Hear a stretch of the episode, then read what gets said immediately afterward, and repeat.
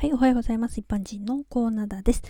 こちらの配信内容としましては、主に SDGs、あとはそれ以外のことも配信するかもしれないという音声です。さてさて、今回は不登校引きこもりについてです。えー、私が中学生の時に、隣の席の男の子が不登校になったことがありました。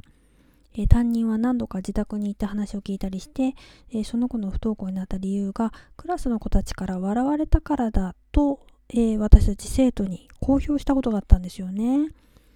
帰国子女だったからねその笑われたと受け取ったジョークっていうのが海外とニュアンスが違って悪く捉えられてしまったかもしれないと当時は思ったんだけど、まあ、ちょっと実際のところはどうだったんでしょうね。まあ、あとは転校してきた隣のクラスの女の子は結局数日しか登校しなかったですね。まあ、環境が変わって馴染めなかったんですかね。まあ、他にも同学年で何人か不登校の子たちがいました。まあ、不登校になる理由はそれぞれ違うだろうし理由なんて一つとは限らないし、え実際学校生活は関係なくって家庭内の問題ってこともあるかもしれないよね。まあ、不登校がきっかけで引きこもりになる人もいるし不不登校なだけで引きこもりでもない人もいるから、えー、不登校イコール引きこもりのイメージがあるかもしれないけど、まあ、不登校イコール引きこもりとは言えないんだよね。